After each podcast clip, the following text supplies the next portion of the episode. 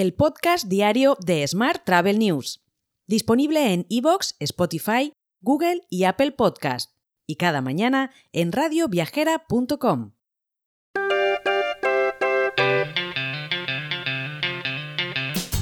Saludos y bienvenidos, bienvenidas un día más al podcast de Smart Travel News.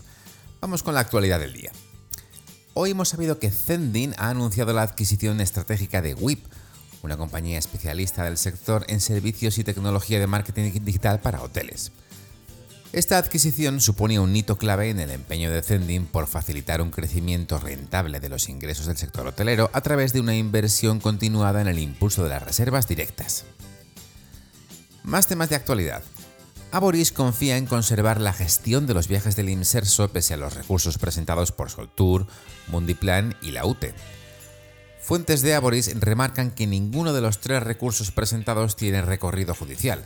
De hecho, creen que serán desestimados y que el programa podría retomarse en 15 días. Más temas.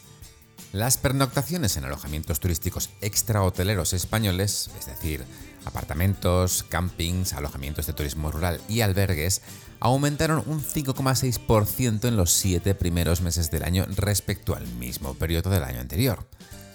Además, superan en un 6,3% las registradas en el mismo periodo de 2019, según datos del Instituto Nacional de Estadística.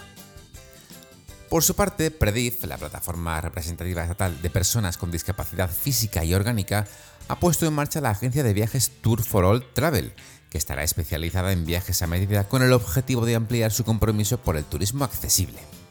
Más temas. Del total de turistas nacionales que se tomará vacaciones esta campaña de verano 2023, un 12% de ellos lo hará a partir del 1 de septiembre, según datos del Observatorio Nacional del Turismo Emisor, Observatur. Hasta ahora, un 84% de los españoles ha disfrutado ya de sus periodos de descanso estival, en su mayoría durante el mes de agosto. En concreto, un 40%. Más asuntos. El turismo británico y alemán sigue ganando protagonismo, con una representación superior al 40% de las pernoctaciones de no residentes. Además, según indican las últimas estadísticas del Instituto Nacional de Estadística, durante los primeros siete meses del año las pernoctaciones hoteleras se han incrementado un 10,8% respecto al mismo periodo del año anterior.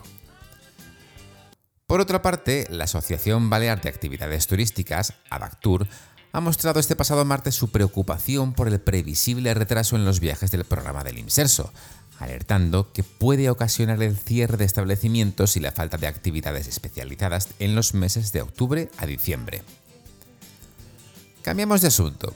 La cuarta edición de la cumbre Sutus, que se celebra en unas semanas en Le Roche Marbella, servirá para conocer de primera mano los planes de la Agencia Espacial Española, la AEE, e, de cara al programa Artemis, al que España se adhirió en mayo para llevar a la primera mujer a la Luna en 2025. Por su parte, BCD Sports, agencia especializada en la gestión de viajes deportivos de Aboris Corporación Empresarial, y el Real Sporting de Gijón han firmado un nuevo acuerdo para la gestión de los viajes del equipo de fútbol durante las próximas tres temporadas hasta el año 2026. Más temas. Rio Hotels and Resorts presenta el Rio Caribe tras una completa transformación. El hotel, propiedad de Rio desde 2003, ya fue renovado en 2013 y con esta segunda reforma profunda, la cadena hotelera refuerza su compromiso con la calidad en México. También contará ahora con un concepto agregado por primera vez para todos los clientes de Río en Cancún, la celebración de las Rio Party. Y hoy también te cuento que BlaBlaCar ha publicado una nueva edición de la encuesta ¿Con quién harías un BlaBlaCar? En la que la compañía ha preguntado a sus usuarios a quién elegirían si tuvieran la oportunidad de compartir coche con algunas de las personas más reconocidas en el ámbito político, cultural o del entretenimiento. En el sondeo se ha señalado a Rosalía, Rafa Nadal o a Ibai Llanos como los preferidos a la hora de compartir un trayecto.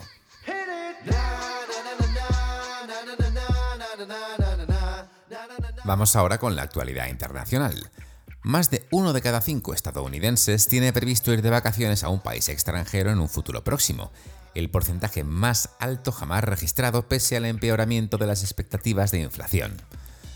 En concreto, los datos publicados por el Conference Board revelaron que el 21,8% de los estadounidenses tiene intención de visitar un país extranjero en los próximos seis meses, frente al 17,7% del mes de junio. Más temas. Hyatt, Marriott y MGM Resorts llevan recibiendo demandas desde 2019 por la forma en la que revelan los precios obligatorios de los resorts, las famosas resort fees. Desde entonces, las empresas han cambiado la forma de informar sobre estas tasas en sus sitios web y aplicaciones. De hecho, ahora Hyatt revela por adelantado la tarifa del resort, pero aún sigue habiendo problemas con las tarifas inesperadas de los hoteles.